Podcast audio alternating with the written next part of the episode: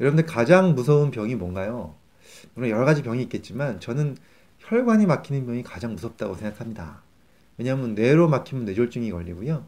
심장에 막히면 심근경색증이 걸리죠. 그래서 이것은 지금 뭐 나이 드신 분들뿐만이 아니라 젊은 분들한테서도 좀 요즘에 혈관 질환이 많이 생기고 있거든요. 그래서 뇌 혈관이 막히지 않게 하려면 우리가 어떻게 해야 되는지, 뭘 신경 써야 되는지 오늘 그 이야기 드릴 겁니다. 이 영상 끝까지 봐주시고요. 또 이 영상이 관심이 계시다면 어, 반드시 좋아요, 구독, 그리고 알림 신청 해주시면 감사하겠습니다.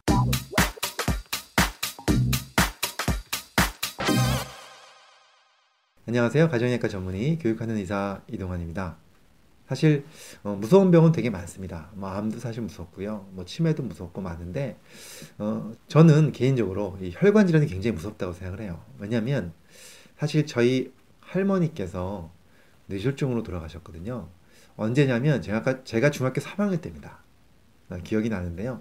사실 어, 뇌졸중을 처음 앓기 시작하신 거는 몇 년 되셨어요. 그 전에 어, 갑자기 이제 뇌에 이제 혈관이 막히면서 뇌경색이 오신 거죠. 그때부터 시작해서 어, 반신불수가 되셨고요. 그다음에 나중에 또 한 번 뇌졸중이 와가지고 그 다음에 완전히 누우셨고요. 그래서 몇 년 동안 누워 계시다 돌아가셨거든요. 그땐 사실 어렸을 때라서 제가 잘 몰랐어요. 그게 얼마나 괴로운 병인지. 근데 제가 나중에 의사가 되고 나서 보니까 환자들을 보니까 정말 이 뇌졸중처럼 무서운 게 없는 것 같아요. 왜냐하면 의식은 있으면서 누워 계시는 거잖아요. 그것도 뭐 하루 이틀도 아니고 수년 동안 누워 계시는 분들 계시거든요. 그거 보시면 정말 끔찍하죠. 그래서 정말 우리가 뇌 건강, 또 혈관 건강 굉장히 중요하다 생각하고요. 또 혈관이 심장에서 막히면 급사를 합니다. 예. 주위에서도 사실 40, 50대 나이에서도 급사하는 분들이 많이 있는데요. 그런 분들 볼 때마다 어, 마음이 좀 아프기도 하고 항상 혈관 건강 걱정이 많이 됩니다. 그래서 제가 오늘은 내 혈관이 막히지 않으려면 나의 혈관이 막히지 않으려면 어떻게 해야 되는지를 좀 말씀드리려고 하는데요. 사실 뭐 일반적으로 일반적으로 다 아시는 그 상식적인 내용들 있잖아요. 혈관을 막히게 하는 위험 인자들이 있습니다. 바로 뭐가 있냐면 네 가지 가장 중요한 거. 첫 번째 고혈압, 두 번째 당뇨, 세 번째 콜레스테롤 높은 고지혈증 아시죠? 그 다음에 네 번째가 흡연입니다. 그래서 이 네 가지가 많이 가지고 있는 사람일수록 혈관이 잘 막힌다고 돼 있는 것은 너무 뻔히 알려져 있는 사실인데요. 그런데 어, 미국에서요. 미국 의사협회지에서 발표한 논문 자료 중에서 2000년대 초반이에요. 한, 10, 한 10여 년 됐는데 그때 나온 아주 좀 재밌고 흥미로운 그런 연구 결과가 하나 있습니다. 지금 네 가지 말씀드린 이 고혈압, 당뇨, 고지혈증, 흡연 이것을 많이 가지고 있을수록 하나보다 두 개, 두 개보다 세 개, 세 개보다 네 개 가질 수 있을수록 당연히 혈관이 더 잘 막힌다는 것은 다 알려져 있는 사실인데 이번에는요 혈관이 막힌 사람들 중에서 네 개 중에 몇 개를 갖고 있는지를 거꾸로 조사한 자료가 있습니다.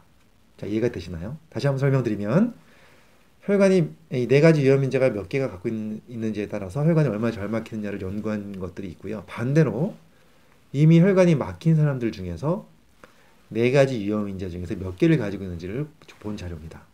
그 자료에서는 한 8만 명 정도를요. 예, 혈관이 이미 막힌 사람들 자료를 조사해 봤어요. 그랬더니만 신기하게도 이 사람들이 다 이 네 가지 중에서 다 여러 개를 갖고 있는 사람들일 거 아니에요. 근데 그렇지 않다는 겁니다. 혈관 막힌 사람 중에서 20%는 이 네 가지를 아무것도 안 갖고 있는 거예요. 그러니까 8만 명 중에 20%면 한 어, 16,000명 되잖아요. 예. 그 많은 사람들이 혈압도 없고요. 당뇨도 없고요. 고지혈증도 없고요. 흡연도 없었어요. 그 다음에 8만 명 중에 한 40% 정도, 굉장히 많은 거죠. 40% 정도는 네 가지 중에 하나밖에 안 가지고 있었어요. 한마디로 얘기해서 위험 인자를 많이 갖고 있으면 당연히 혈관이 많이 막히는 건 맞는데 반대로 위험인 자를 안 가지고 있거나 적게 가지고 있어도 혈관이 막힐 수 있다는 얘기가 여기서 나오는 겁니다. 자, 우리는 그럼 뭘 해야 될까요? 네, 당연히 뭐 혈압 높으신 분들 혈압약 드셔서 낮춰야 되고요. 당뇨 있으신 분들 낮춰야 되고요. 그 다음에 고지혈증도 줄여주셔야 되고요. 열심히 노력해서 중성질병 같은 거 낮춰야 되고요.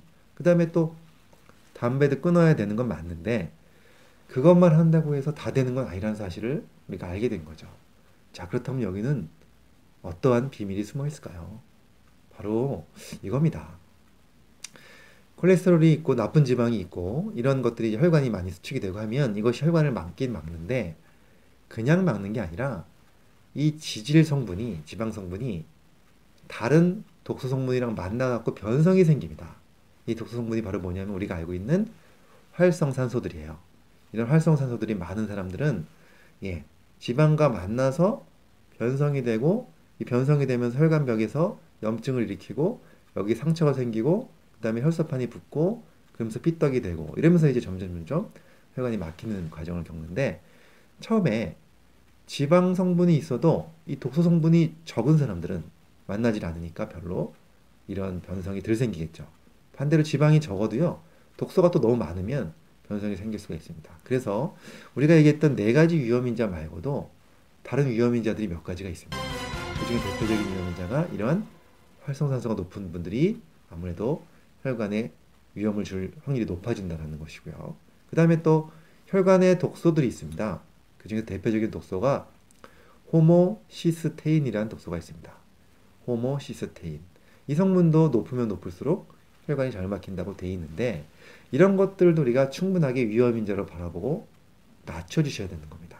자 그렇다면 활성산소를 낮추고 호모시스테인 같은 독소를 낮출 때는 어떻게 해야 되느냐? 사실 우리가 아까 얘기했던 네 가지 위험인자 중에서 혈압, 당뇨 이런 것들은 약을 써서 낮추잖아요.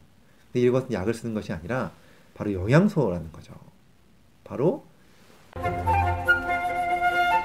항산화 물질, 비타민 A, 비타민 C, 비타민 E, 또는 폴리페놀, 식물 영양소들 이런 것들이 다 충분하게 우리가 먹었을 때, 그랬을 때 혈관 속에 있는 그런 활성산소를 낮출 수가 있다는 것이고요. 그래야지 혈관이 더 보호가 된다는 것이고요. 그 다음에 또 호모시스테인을 낮추는 것은 바로 비타민 B군입니다.